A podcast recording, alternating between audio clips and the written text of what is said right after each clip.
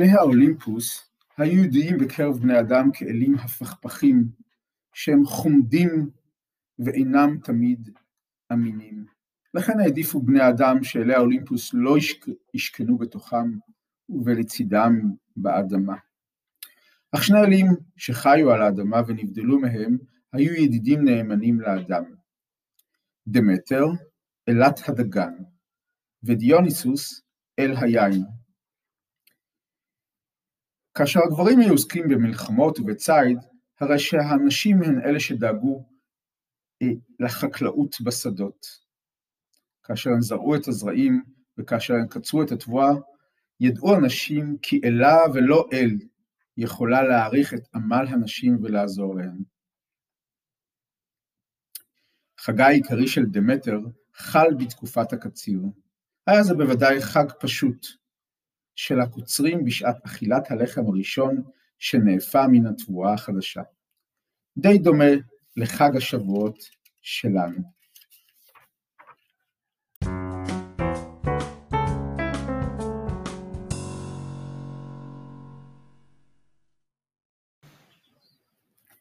בת אחת הייתה לדמטר, ושמה היה פרספונה, עלמת האביב. והנה, לימים עבדה פרספונה, ודמטר ביגונה העז מנעה את מתנותיה מן האדמה, שהפכה למדבר שממה. הארץ הירוקה והפורחת כוסתה קרח, ושוב לא היה בה סימני חיים, וכל זאת בגלל אבלה של דמטר על בתה פרספונה שנעלמה. אם כך, מה קרה לפרספונה? הדס, שלעית השאול, שהיה אחד משנים עשר האולימפים ואחיו של זהוס, התייצב בפני אחיו זהוס ואמר לו, הנה לך יש מלכה בשם הרה, וגם לפוסדון אחי יש מלכה, ואילו אני שולט על השאול, ולמרות שאוצרות רבים בתוכי, אדונים טובות ויהלומים, אך מה אעשה בכל אלה, אם אין מלכה לצידי, מלכה אלה, אשר תתענג עליהם. הב לי לאישה את פרספונה, ותהפוך להיות מלכתי. זהוס שתק, כי הוא ידע שאם יסרב, הרי שתפרוץ איבה בין שלושת האחים, זהוס, פוסדון והדס. והדס פירש את שתיקת זהוס כרשות לא לקחת את פרספונה לאישה. אם כך, הדס טיכס עצה לעשות זאת באמצעות תחבולה ועורמה, ולא לשאול את רשותה של אמה של פרספונה, את דמטר, כי הרי דמטר לעולם לא תמסור את ילדתה למלוך לצידו בשאול, בארץ המתים. ובכן, מעשה שכך קרה, כאשר פרספונה שיחקה עם כל הנרעדות פונות המים, וכולן התפזרו ללקט פרחים, כל מיני פרחים, חשבה פרספונה למצוא פרח יפה יותר. היא התרחקה, היא התרחקה מחברותיה, ולפתע הבחינה בנרקיס גדול ויפה. נרקיס נפלא. לא כמו הנרקיסים הצהובים הלבנים הידועים לנו, כי עם פרח ארגמן הדור. והנה פרספונה שלחה את ידה לקטוף את הפרח הנפלא, ובעודה מושכת את הגבעול בחוזקה, זעזעה את שורשו ועקרה אותו ביחד עם השורש. באותו רגע נפערה האדמה מתחת לפרח, כאילו הייתה ערוץ רחב וארוך, ומתוכו יצאה מרכבת זהב רתומה לארבעת סוסים שחורים. ויושב המרכבה היה הדס בכבודו ובעצמו. הוא שחטף את פרספונה לאחר שעקרה את הנרקיס.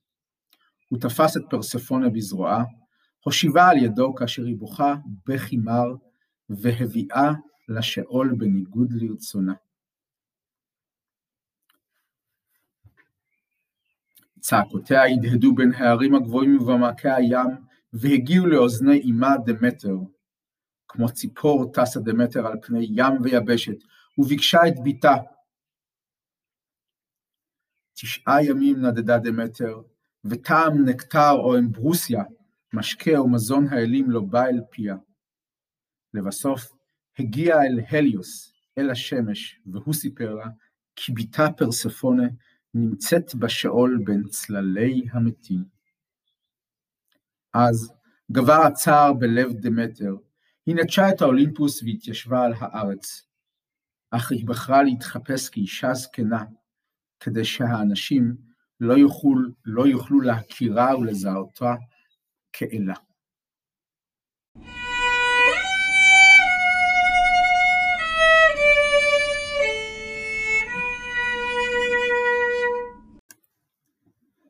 מלאת צער נדדה דמטר, עד אשר הגיעה למקום בשם איליאוסיס, קרוב לאתונה, שם התיישבה בצד הדרך.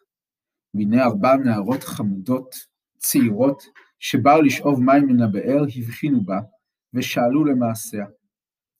דמטר סיפרה להם כי היא ברחה מפני שודדי ים, וכי אין לה כל מכר בארץ הזרה הזאת שיוכל לעזור לה. לאחר שביקשו את רשות אימן, הביאו ארבע הנערות את דמטר אל ביתן. כאשר דרכו רגליה על המפתן של הבית, נתמלא כל החדר זיו קורן, ומורא גדול נפל על אם הבית. היא הגישה לדמטר מי שעורה, המשקה המרענן המקובל על הקוצרים. לאחר שהרוותה את צימונה, נטלה דמטר את האח הצעיר במשפחה, ילד קטן, והחזיקה אותו בזרועותיה, לשמחת לב אמו. וכך הפכה דמטר לאומנת של אותו הילד, אשר גדל כאל צעיר, שכן דמטר הייתה מושכת אותו, מושכת אותו יום יום באמברוסיה, הלא הוא מזון האלים, ובלילה הייתה שמה אותו בלב האדום של האש, כדי שיגדל כאל עם נעורי נצח ולא כבן תמותה. משהו עורר את חשדה של האם, ולילה אחד, כאשר ראתה כיצד דמטר שמה את הילד לתוך האש, פרצה בצעקה גדולה. כעסה האלה דמטר וזרקה את הילד על האדמה. היא התכוונה לגאול אותו מזקנה וממוות, אך עתה לא התרחש הדבר. אז גילתה דמטר את פניה כאלה. יופי וריח ניחוח התפשטו סביבה, והבית הגדול התמלא אור אשר זרח מהאלה. דמטר גילתה באוזני האישה שעמדה לפניה כולה יראת כבוד, שהיא האלה דמטר, ועליהם לבנות מקדש גדול לכבודה בסביבת העיר, ועל ידי כך יזכו שוב לחסדים הטובים שלה. לאחר שאמרה זאת עזבה דמטר את הבית, והתרחקה מאלי האולימפוס, כי התאבלה על בתה. אותה שנה הייתה שנה קשה, שנת פורענות לבני האדם כולם. האדמה לא נתנה את פריה, ולשווא זרעו הזורעים. נדמה היה כאילו כל בני האדם עומדים לגבוה ברעב. לבסוף, ראה זהוס כי עליו להתערב בדבר. הוא קם ושלח בזה אחר זה את האלים אל דמטר, על מנת לשכך את כעסה. אך היא לא שעתה ולא קיבלה את בקשתם. שוב לא תניח לאדמה להניב את תנובתה, עד אשר תראה את בתה פרספונה. אז הבין זהוס כי על אחיו הדס לוותר. הוא פנה אל בנו, אל הרמס שליח האלים, ושלח אותו אל השאול כדי להתייצב בפני הרמס ולדרוש ממנו כי ישחרר את כלתו, את פרספונה, כדי שתשוב לדמטר אמה.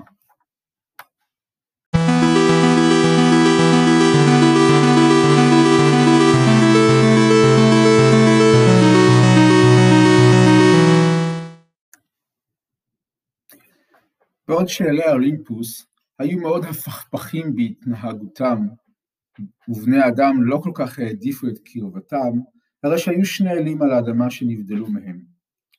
האחת הייתה דמטר, אלת הדגן והתבואה, והשני היה דיוניסוס, אל היין.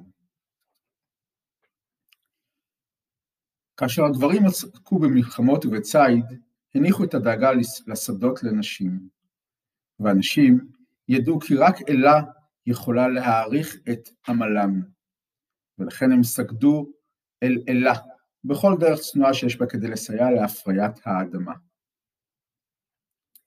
חגה העיקרי של דמטר חל בתקופת הקציר. אז זה ודאי חג ההודעה הפשוט של הקוצרים בשעת אכילת הלחם הראשון שנאפה מן התבואה החדשה. די דומה לחג השבועות שלנו.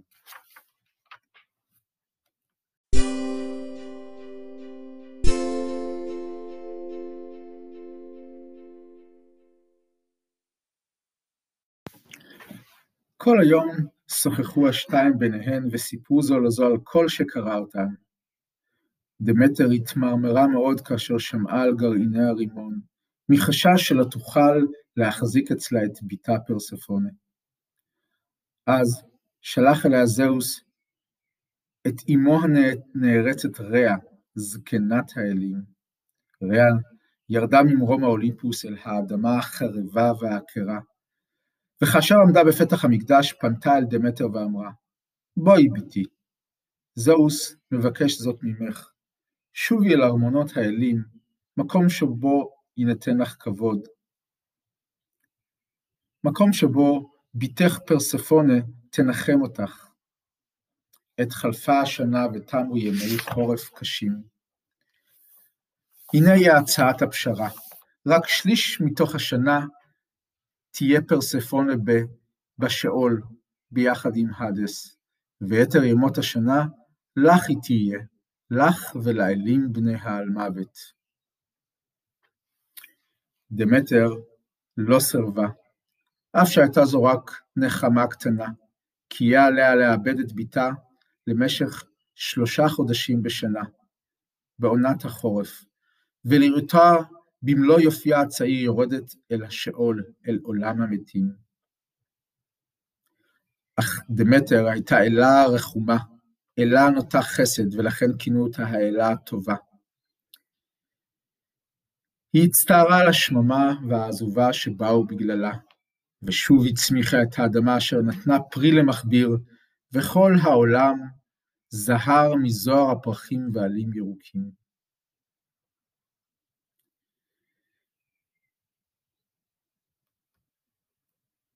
ומאז ועד היום, פרספונה חיה את חייה לסירוגין, תשעה חודשים בשנה, מתחילת האביב ועד סוף הסתיו, היא חיה מעל פני האדמה עם האלים, ומעניקה יופי של פרחים, עלים ופירות.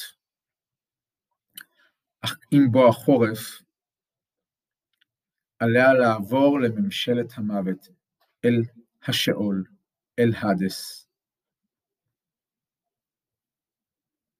וכך דומה פרספונה במידה מסוימת למה שלמדנו על עולם הצמחים. האדמה ישנה בקיץ ומעניקה את מתנותיה, את הצמחים, מעלה, כשם שפרספונה מעניקה מיופייה באביב ובקיץ. אך בחורף מתעוררת האדמה משנתה ולוקחת עמה את פרספונה, אשר יורדת الهشقل